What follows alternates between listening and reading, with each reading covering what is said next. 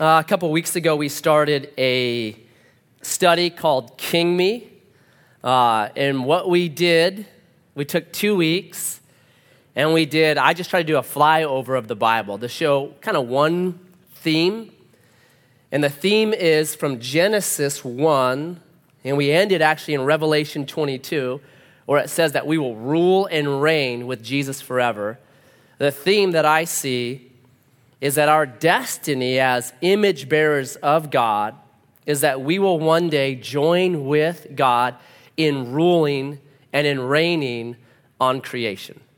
Now, what that looks like is going to be different than kind of the narrative we've been sold about what kings and queens do today. And we're going to look at that slowly as we go through this list because we ended up um, camping on a text. And so, if you would turn with me to 2 Peter chapter 1, verse 3. This is our text where I think it gives both sides of what we're supposed to be that we become something because of the gospel. But in addition to that, we're called to grow into what we will become as kings and queens. That uh, it's called eschatological authenticity, living our destiny as kings and queens for Jesus. All right? So, Second Peter chapter 1 verse 3.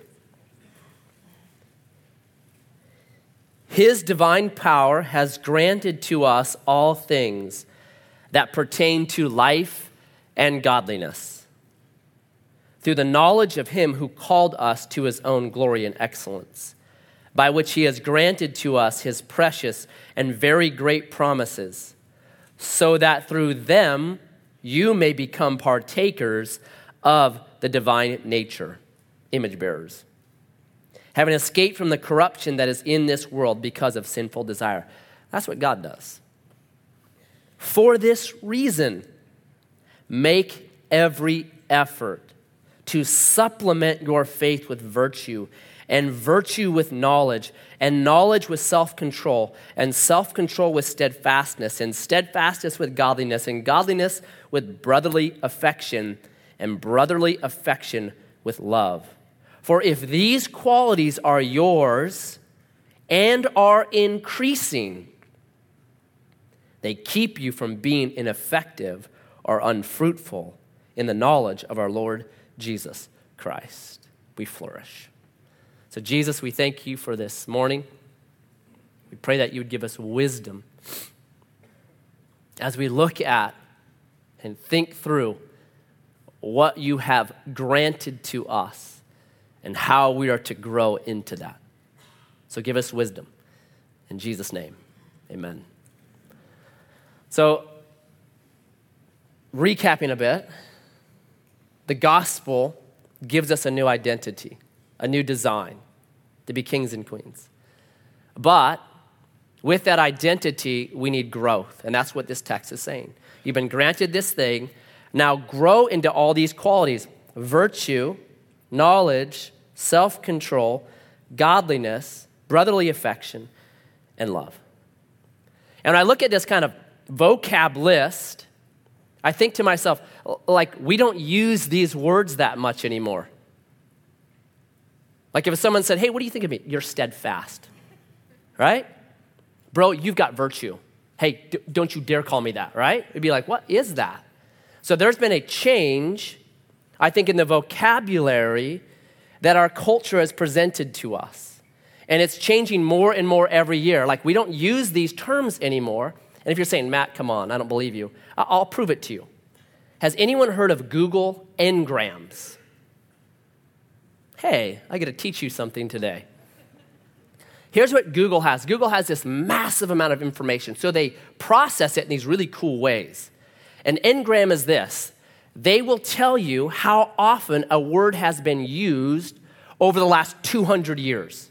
So you go to Google Ngrams, you just type in a word or any phrase less than five words long, and it will search every single one of their books and tell you how often that word has been used over the course of 200 years. Isn't that brilliant? Okay, so you can just grab like some of these words right here, put it into Google Ngram, which is what I did, and say, do we use that word anymore? So you're to have to probably lower this screen. And I, I put in some of these words, had Google graph them, and then just took a screenshot of them.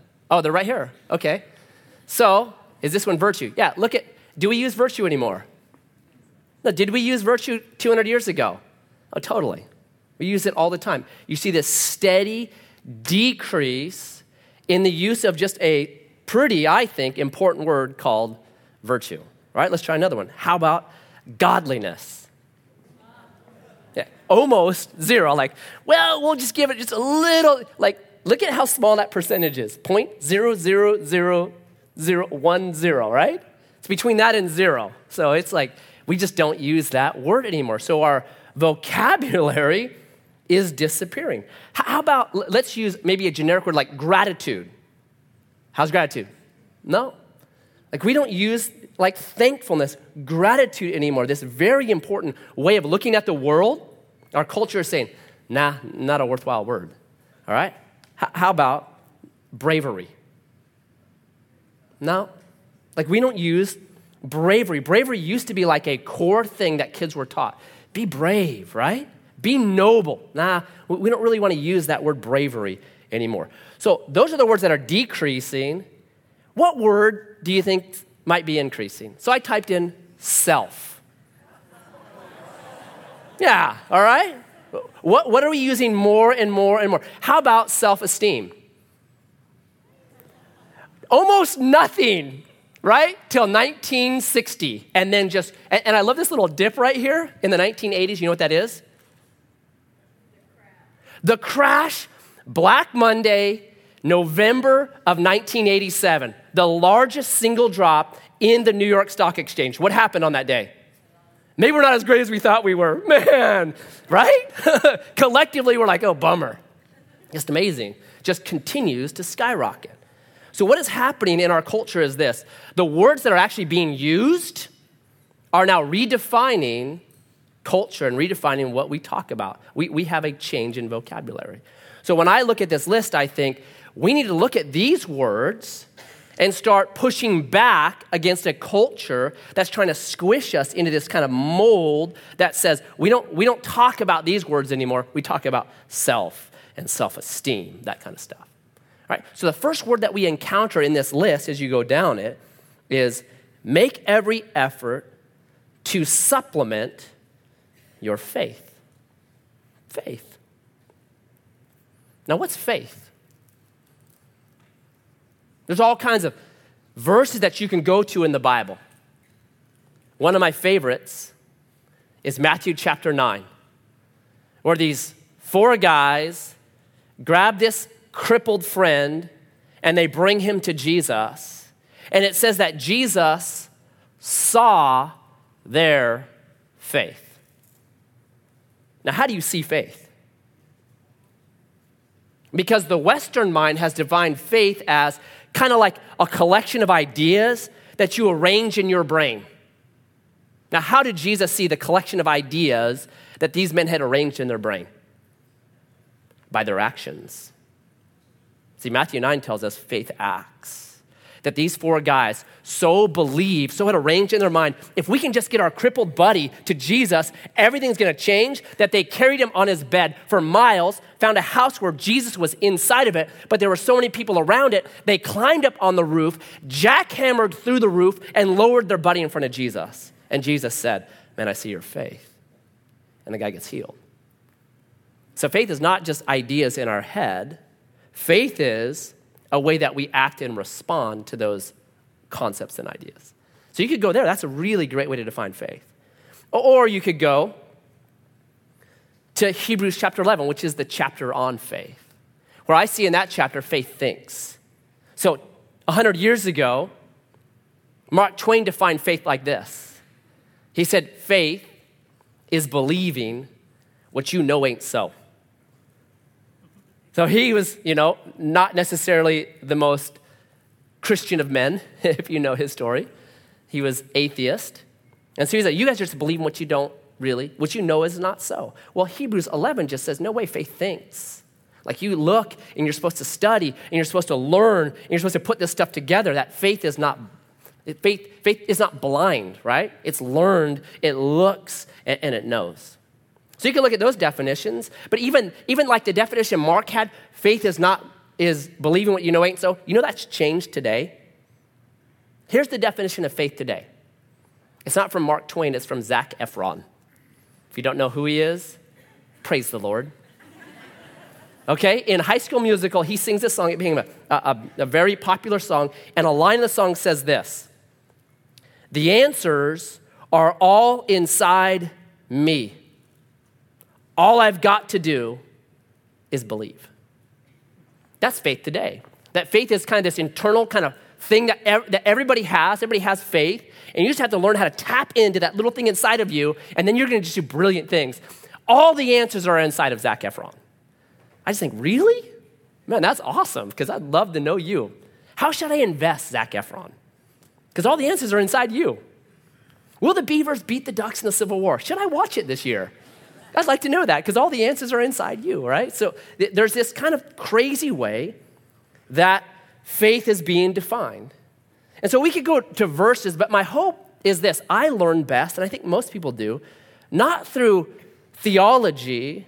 We often learn best through examples, like watching other people that have walked this thing out well, and then we kind of look at their life and say, hey, that reminds me of some ways that I could live as well. So that's my hope in this series is not so much a theological, yes, there's theology in it, but more of practical. Look at these men, look at these women that were kinged or queened in life. They lived in such a way that they demonstrate these qualities, okay? So turn with me to what I think is the best example of faith in the Bible, and it's the book of Daniel. So turn to me, turn with me, if you would, to Daniel chapter 1, where I think we see some lessons that says this is how you walk this thing out. So, Daniel 1, let me give you the backstory to Daniel. For 800 years, God had called this nation, planted them in a land, and God had told them listen, don't be idolatrous and don't be unjust. Because if you are, I'll kick you off this land just like I did the people before you who were idolatrous and unjust. Take care of the poor, love people, care for them. Worship me alone. Well, you know their story over 800 years. They continually fail in that thing. So eventually God says, okay, fine. Babylon comes, defeats Judah and Israel. And, and in that first defeat, uh, King Nebuchadnezzar grabbed up the cream of the crop, took them from Jerusalem, Judah, back across the desert to the city at the time, Babylon. Now, we're, we're 2,600 years removed from this, it would be shocking for them. Like the shock of a Judean youth who grew up in kind of Israel, all of a sudden being transplanted to Babylon, the city of the world. It'd be like this I was a missionary in a country called Vanuatu. And Vanuatu, the United Nations says it is one of the least developed countries in the world. They're just backwards. They're, they're, they're, they're, I had no running water, no electricity, no car. I had to hitchhike into town. Just you live very primitively. And here's an example of how they view America. So uh, they think America is just another island. So they live on a little island and everybody knows everybody. And when you get over there, they know about celebrities. Here's how. Like, do you know what a face shirt is? It's like a picture of a giant face Ever seen like, like Tupac or like Michael Jordan or Madonna? Like just a, like the, the most ridiculous shirts. Everybody in Vanuatu has face shirts. And I, and I, asked, I said, why is that? And this businessman told me, he goes, whatever shirts don't sell in America, they put them in a shipping container and they bring them here. I'm like, oh, okay, that makes sense. Well, no one's wearing a face shirt of Madonna, so okay, that's why you have that shirt. So they kind of know like these celebrities or, or people like that. And they would always ask me, like, hey, Matt, do you know Michael Jordan? I'm like, well, it's not like here. It's not like everybody, we're like on an island where everybody knows each other. So it'd be like taking that guy with that kind of perspective and then transplanting him from Vanuatu to Los Angeles. What's going to happen to him? He's just, the technology, the, it's just going to overwhelm him. All right? That's what happens to these guys. They're, they're in Vanuatu and they're transported to Babylon. Like unbelievable. Okay? So that's the backstory. Listen to this. We'll pick it up. There is a pressure that Babylon begins to put on these young men. They're probably 14, 15 years of age. Imagine your 14 year old with that kind of pressure. Removed from you, removed from community, removed from faith, removed from all those things, and transported to somewhere like Babylon. Just imagine that. So here's what happens. Verse 3. There's an attack, number one, by Babylon, by this big culture. The attack, number one, is on the mind. Look at verse 3. Then the king commanded Ashpenaz, his chief eunuch, to bring some of the people of Israel, both of the royal family and of the nobility, youths without blemish, of good appearance, skillful in all wisdom, endowed with knowledge, understanding, learning, and competent to stand in the king's palace and to teach them the literature and language of the Chaldeans. The very first attack of Babylon, if you would, that culture, is to press the minds of these four young men, probably a lot more than that actually, of these young men into their mold. So they are immediately enrolled in the University of Babylon, also known as Southern Oregon University or Oregon State University or any of them, right? They all have kind of a bent.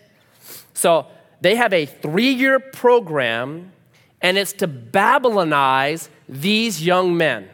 We want you to parrot us, talk like us, do what we do. Doesn't culture have that same pressure today? Isn't that really what culture does? You see it with kids.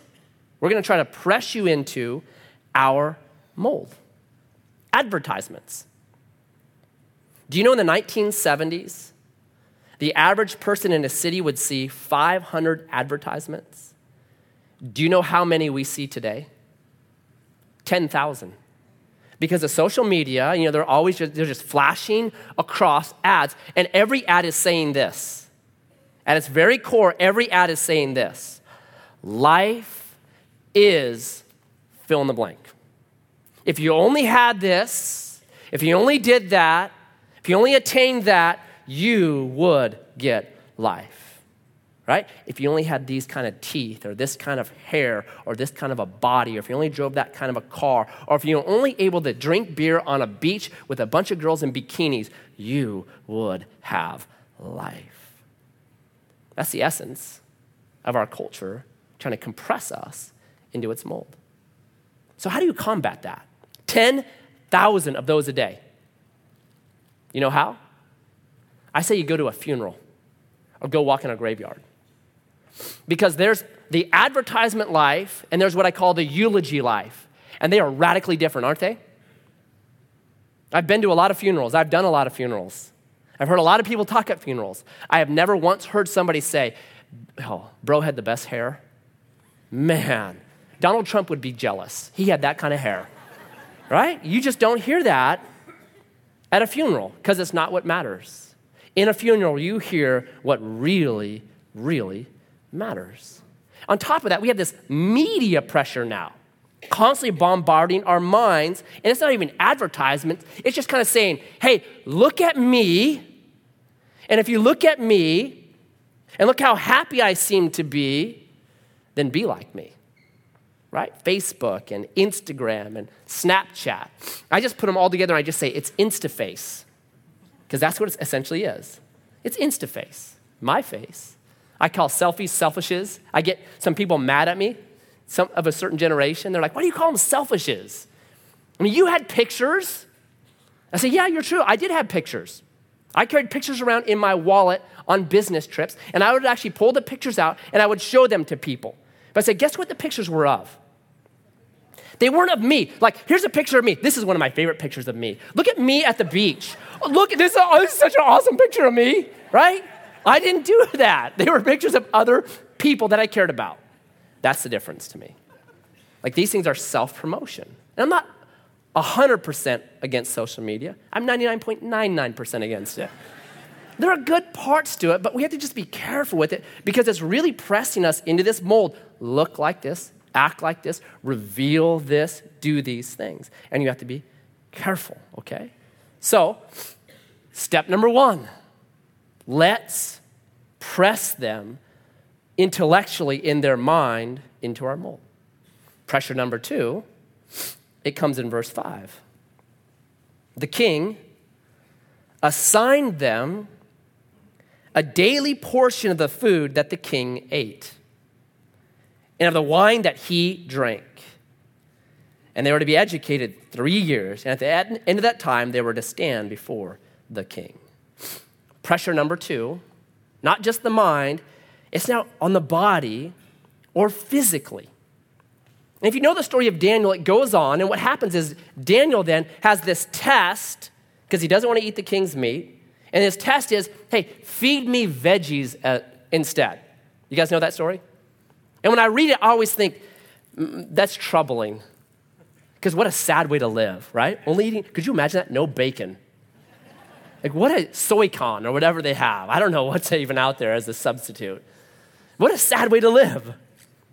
So you've got the king now, and what he's saying to these guys is this if you play your cards right, you're in Babylon now. If you play your cards right, you'll eat like this, you'll party like this for the rest of your life. I'm holding out for you. I'm dangling out a little lure. If you do this right, ooh, you're going to do this for life. And I think as believers, especially with kids, we have to be really honest about Babylon. That Babylon puts out a spread, no doubt about it, right? It can often seem like the way of Jesus is veggies and Babylon is a Fourth of July barbecue, right? That's the way it's presented like, oh my goodness, the way of Jesus is like eating celery while they're over there, tri tip, and enjoying themselves. And we got to be honest with ourselves. Okay, totally. And I think the Bible is really honest about the way of Jesus. Right? That's why the book of Job is in here. Right? Why else is the book of Job in the Bible? There are these people that say, Matt, the Bible is put together. I just talked with one for a long time, a couple weeks ago. The Bible is put together, Matt, to control people, to get people into the church and then to put the screws on them and to control them. And my answer every time to that kind of person is this Why the book of Job then? Why would they include that book? I'm leaving that out if I'm kind of trying to control people, right? Job does everything right. God says he's the most godly man on earth. And his reward?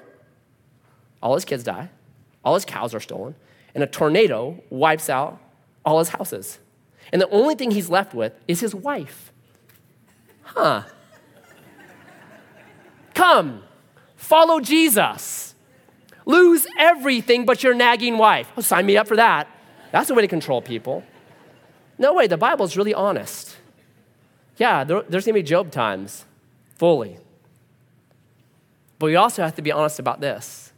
We preach the gospel not because it's easy, we preach the gospel because it's true, period. This is truth. And you integrate your lives with truth, and you will flourish, even when you go through Job like times. That's the big story of the Bible. That all these things, it's like ingredients that God uses for this finished product that's going to be brilliant. And sometimes it's sugar and sometimes it's baking soda. But the end result is flourishing, brilliant. Sin is pleasurable for a season, I'll give you that. Eating at the king's table and drinking his wine, man, that's fun for a while. But the end is clogged arteries and a heart attack. And so you got to have that goal in end. All right, so attack number two is the body. Look what we have to offer you. Yeah. And then attack number three is spiritual. Look at verse 7. And the chief of the eunuchs gave them names. Daniel he called Belteshazzar. Hananiah he called Shadrach. Mishael he called Meshach. And Azariah he called Abednego they changed their names. Now, this is not because in Babylon they couldn't pronounce their names because they were foreign. This is something totally different. Because each one of their names means something. Daniel means God is my judge. His name is protect Marduk's life. So it is really a spiritual attack. Your identity used to be followers of Yahweh, but now we are changing that. You're under the rule of our God now, Marduk. Our God beat your God. That's why you're a slave in our city. That's what they're saying. It's a spiritual attack. You no longer identify yourself as a servant of Yahweh. Now, the very names we call you are going to show that you are ruled by our God. Doesn't that happen? As believers, sometimes aren't we ridiculed? You believe in Jesus? Huh. Do you believe in Santa Claus? Or Richard Dawkins, very famous atheist. Oh, do you believe in the flying spaghetti monster? That's the way he puts it. Are you ridiculed? You believe in the Bible? Really? An antiquated book? It's the same idea. This ridicule that happens spiritually to us. Here's what I love about Daniel. When he writes about himself, he never uses Belteshazzar. He always uses the name Daniel. It's like a little subtle way of him sticking it to the man. Oh, you can rename me. It does not matter. It doesn't change who I am. I am still Daniel. God is my judge. I'm serving him. Love that. Daniel's one, Daniel 1, 1 through 7. Brilliant. How, Matt? This doesn't make any sense for us today. Oh, I think it does. Let me tell you a little story. Maybe you've heard it before. About a young man, his name is Phil. Sorry if your name is Phil.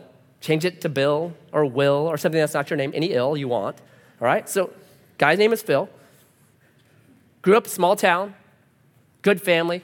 Mom and dad loved each other, loved them, cared for them, nurtured them, helped them. They belonged to a church. They were part of a church. He went to a high school group, loved high school group, involved in it, loved Jesus. Then one day he goes off to Babylon, leaves, goes to school, whatever, goes to a big city. He's there for a while, doing really well, plugged into a college group, loving it, telling people about his faith, telling people he's a believer, loving. But then he gets invited to a party. He gets invited to feast at the king's table. And he goes there and he doesn't really drink and he doesn't do anything. And he's a little bit kind of put off by the way the girls are being treated at this party. And, and he's just kind of uncomfortable with it all. And he, and he leaves and, and he's invited back a couple weeks later. And he goes again. And on the third time he has a beer. And the fourth time he has two. And fifth time he has four. Then he gets a girlfriend. And the girlfriend is from a different kind of faith, no faith. And she's physically aggressive. And pretty soon they move in together, get the same apartment. And now he's drinking a bit more beer, and she smokes some pot, and he smokes a little bit here and there. After nine months, he goes home for a little bit, and he comes into my office and feels lost. And he's crying and wondering what to do. See, I hear that story, the Daniel story, yearly. I hear it yearly. This is not 2,600 years ago. This same thing is repeated every single year in our country, where Babylon wins Attack of the mind, attack of the body, attack of the spirit. Every year, Babylon wins. So, how do we then, number one in that list is faith. How do we then start saying, wait a second, what are we going to do? Notice what, what Daniel does. It's brilliant. Verse 8. Daniel, I think, in each way, mind, body, spirit, combats this thing. And he walks out faith in a way that I think is re- we can replicate we can look at this and say, hey, that's pretty simple. All right, so number one, the mind. Verse 8. But Daniel resolved that he would not defile himself with the king's food or with the wine that he drank. Therefore, he asked the chief of the eunuchs to allow him not to defile himself. He does this before he ever sits down at the table. Right? The battle Daniel wages is before there's ever the table set before him. He has made a decision. I am resolved. I will not eat the king's meat. He put a line in the sand. I don't go any further than this. I'll learn from you guys. I'll learn your language. I'll take your name. But this is a line in the sand I do not cross.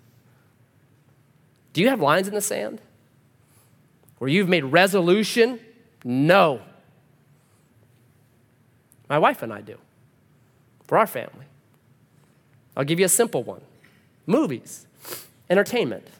Movies aren't inherently bad, some movies are. So, my wife and I have just made these kind of resolutions what we'll watch with our family cannot do these things. And there are times we've made that line in the sand, and in the middle of a movie, we just shut it off. All right, I'll give you an example. So I have like a nostalgic way of remembering. Do you have that too? Like you remember movies growing up and you think, it's such a great movie. And then you watch it, you're like, oh my goodness, I had no idea. your, your mind like scrubs the bad parts. So we, we rented like Back to the Future. That's what we rented. It was a couple years ago. Yeah, you got to watch Back to the Future. It's a great movie.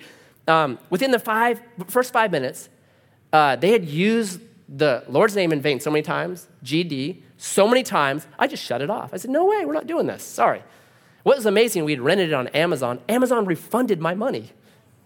I call it a sin offering. I'm like, thank you for the sin offering. we already knew, though, we don't do this. Okay, you jumped over the line. All right, we're done with that movie. And my kids are all bummed. Oh, I want to watch that movie, you know. Sorry. Sorry, as for me and my house, we're going to serve the Lord. we have made lines in the sand way before we get to the table, because then it's too late. That's what he did. He resolved. Young men, do you have lines in the sand? Young ladies, do you have lines in the sand? Mom and dad, do you have lines in the sand? I have a saying if you don't resolve, your faith will dissolve. That's what happens. If we don't have some clear cut, this is what God has told me to be, and you're waiting for the attack, oh, oh, good luck with that. If you don't resolve, you will dissolve. Step one was he, in his faith, made some resolutions. I don't do that. It's amazing to me. It's almost like Daniel was planning on being tempted in Babylon. And he had a plan worked out to battle those temptations. Do we have plans to battle temptation? Like we plan for everything now vacations, how to buy a new car, New Year's Eve resolutions. We have cell phone plans. We have plans for everything one year plan, five year plan, 10 year plan, 80 year plan, whatever it is. We have all these plans. Do we plan on being tempted? Because you will. Daniel did, and he dominates in it. Plan, resolve, if you want to make it in Babylon. Number two, there's a body. Notice verse 11. Then Daniel said to the steward, whom the chief of the eunuchs had assigned over Daniel, Hananiah, Mishael, and Azariah. Notice they use their godly names. Then Daniel said to the steward, whom the chief of the eunuchs had assigned over them, Daniel, Hananiah, Mishael, and Azariah. Four guys. It was Daniel. He made this resolution. But verse 11, he found a community, a body, if you would. Three buddies who said, Daniel, we agree with you. Daniel, we're going to walk the same way as you. You've got to have a community. You've got to have a body if you're ever going to withstand the onslaught of Babylon. You will not do it alone. It's this thing called the body of Christ. I have a saying for this one as well amputation leads to accommodation. If you get amputated and cut off from the body of Christ and you're on your own, you will begin to accommodate Babylon. I've seen it happen over and over and over again. I think the body is the perfect metaphor. Because if a hand gets cut off from the body, the body's handicapped but still alive, the hand dies. I've seen this happen so many times. Young people get cut off from the body and they go down. So Daniel grabs three other guys. Most likely, there was probably a hundred Hebrew men, a hundred of these other guys like Daniel like them, a hundred, but only four said, We won't eat of the king's meat. The other 96 accommodated, and they disappear from history, and we never hear from them. These four guys stood strong with each other. The number one thing I tell the young college students that are going off, I tell them, it's your crew. It doesn't really matter what Babylon you go to. You can be in a really bad spot like Babylon, the, the worst, most evil city in the Bible. But if you have three buddies who are like, we are savage believers in Jesus Christ, you will flourish there. Find believers who are savage Christians. Parents, notice when did these four guys come together? When life was easy? When things were good? No. They came together in a crucible of suffering. Sometimes we have to let our kids suffer. Sometimes we have to actually push them into places where we say, yeah, it's gonna be hard. Yeah, it's not gonna be easy, but it's gonna be good. And who knows what will happen in this crucible of suffering, who God will bring around you so that you dominate. Send your kids on the mission field. Send them to do great and crazy things. Plug them in with savage other Christians.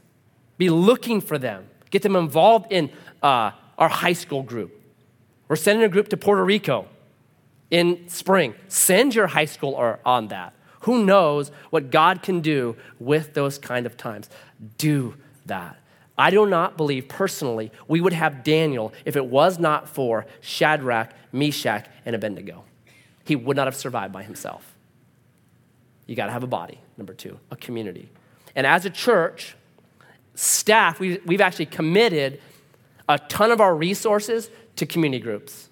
We're saying this is so important because of the direction kind of of our country, and you can see this onslaught. We have to really start saying we need Shadrach, Meshach, and, Abednego's around every believer at Edgewater Christian Fellowship. That's how we're going to do super well. So we're really working on that. You'll hear that ramped up. The last one, though, is spirit. So he resolves, he gets a crew with him, but notice what begins to happen. Verse 9 starting to sniff. And God gave Daniel, who gave Daniel? God gave Daniel favor and compassion in the sight of the chief of the eunuchs. Then skip down verse 15. At the end of 10 days, it was seen that they were better in appearance and fatter in the flesh than all the youths who ate the king's food. Now, is that because of diet or is that because of divine intervention? Don't know. Doesn't tell us. Seems to be divine. Verse 17. As for these four youths, God gave them learning and skill in all literature and wisdom, and Daniel had understanding in all vision and dreams. And then lastly, verse 19. And the king spoke with them. And among all of them, none was found like Daniel, Hananiah, Mishael, and Azariah. Therefore, they stood before the king. They're top dogs, they get kinged. It's the Spirit. Daniel and these three guys resolve we will not do that. And then I believe God gets involved and says, Awesome. Let me open up some doors for you. We resolve and God gets involved. And it goes back to this dance that Christians always do between God's sovereignty on one hand and human responsibility on the other hand, right? That dance of, is it God doing everything and I just kind of sit here? And some people do that. Just waiting for God. How you waiting? I'm on my couch watching Netflix, eating Doritos. Oh, How's that working for you? Well, I watched every Star Trek episode twice. Oh, that's awesome, man. Praise God for that. And the other side is it's all up to me. You get these legalistic kind of people that you don't want to be around. I don't want to be around them. They're not a good witness. Like nobody wants that kind of faith. The balance is right in the middle. It's, it's Daniel and these boys resolve, and God says, I love that. Watch me. Watch me give you favor. Watch me open doors for you. Watch me set you before the very king of this land, of this city. Watch me get involved. It's Philippians 2 12 and 13. Work out your own salvation with fear and trembling. Me. Because it's God that works in you both to will and do of his good pleasure. God. It's this dance, or the bicycle analogy is probably the best. Two pedals on a bike. The only way a bike goes forward is, is if both pedals are engaged. I'm responsible and God blesses. My favorite text on this is Second Chronicles chapter 16 verse 9, which by the way Chronicles was, was written in the exile period. In Chronicles, it says this God's eyes go to and fro across the whole earth, looking for someone to show himself strong on their behalf. I think God's eyes were going to and fro over Babylon. He sees Daniel and his three buddies, and God says, Let me show myself strong on your behalf. Let me give you favor before the eunuch. Let me give you wisdom and in literature and, and understanding. Daniel, let me give you answers to visions and dreams. God shows himself strong. It's that beautiful dance. Here's the point faith, faith is built by small decisions that we make daily. Daniel made a pretty small decision. I don't think it would have been illegal for him to drink or eat at the king's table. He's in a very tough situation. But he makes this really kind of smaller decision. Yeah, I'm not going to do that. The other 96 did. Daniel and his four boys, no, no, we're not going to do that. And, and that decision, the reason why the book is written this way, is it launches them into the rest of this book fiery furnaces, lions' dens, Daniel standing in front of kings through at least five successive different kingdoms. Like, he is brilliant. Why? Because he made some small decisions. I will not eat that. All right? So often we think like faith, like, well, faith, you know, I'll keep my faith. If someone from ISIS attacks us and, and pulls a gun, excuse me, and I cough, and puts it to my head and says, deny Jesus, man, I'm not going to deny Jesus. Well, that's not going to happen, especially in Southern Oregon. Everybody has AR 15s. It's just not, he wouldn't come here. He'd know, like, I will go to San Francisco. It's a better place. Right? So, so we have these kind of ideas of, of what, what it'll look like. Well, that's not real. Right? The real decisions of faith are daily. Are we going to believe the vocabulary of this world, this culture that's constantly indoctrinating us? The only way to get to ahead is to always look out for number one. Was that how Jesus got ahead? That it's a dog eat dog world, and to be top dog, you got to eat some dogs. So I got the biggest, I get the biggest bite.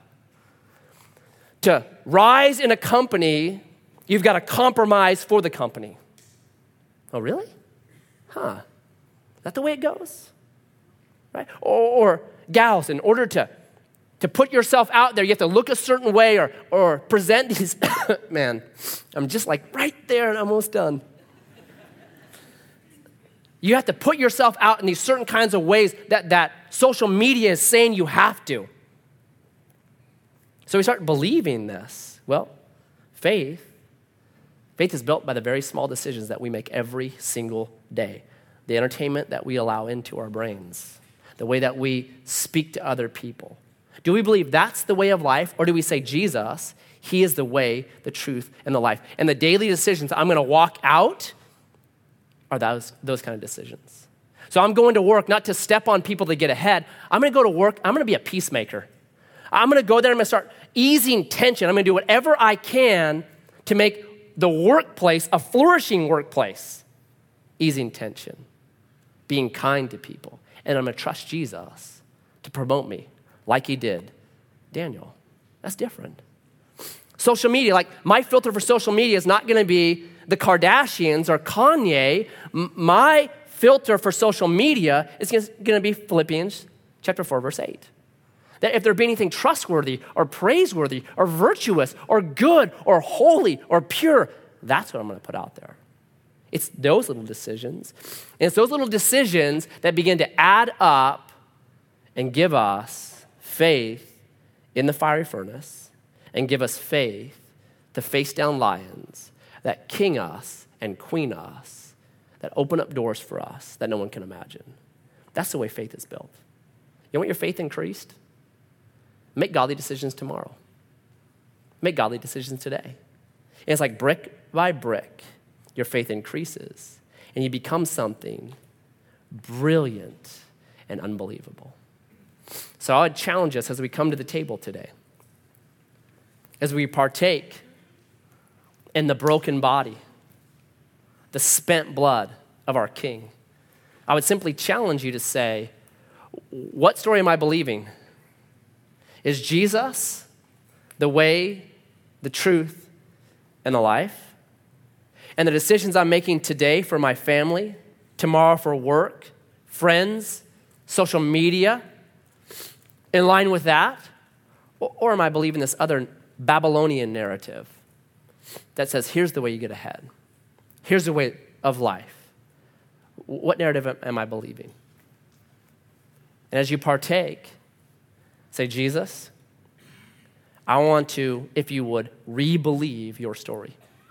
And I want you to work through me so I live it out Monday and Tuesday and Wednesday and Thursday and Friday of this week so that I look like a Jesus king, a Jesus queen in my family, at work, how I deal with people, in my priorities. That's what we do. And so, Jesus, I thank you that you demonstrated what real kings, rulers, queens look like. And I ask forgiveness, Lord, for me even this last week, where I've allowed the culture of Babylon to redefine in my mind what that kingship looks like. And so I pray that you would forgive me and cleanse me, that you would give me vision like a Daniel. Give us vision like a Daniel to know lines that we must not cross.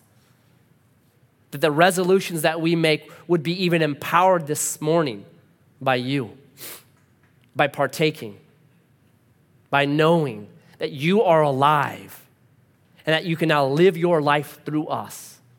That we have been crucified with you, nevertheless we live Yet not we live, but you live through us. And the life that we now live, we live through the power of the Son of God who loved us and died for us.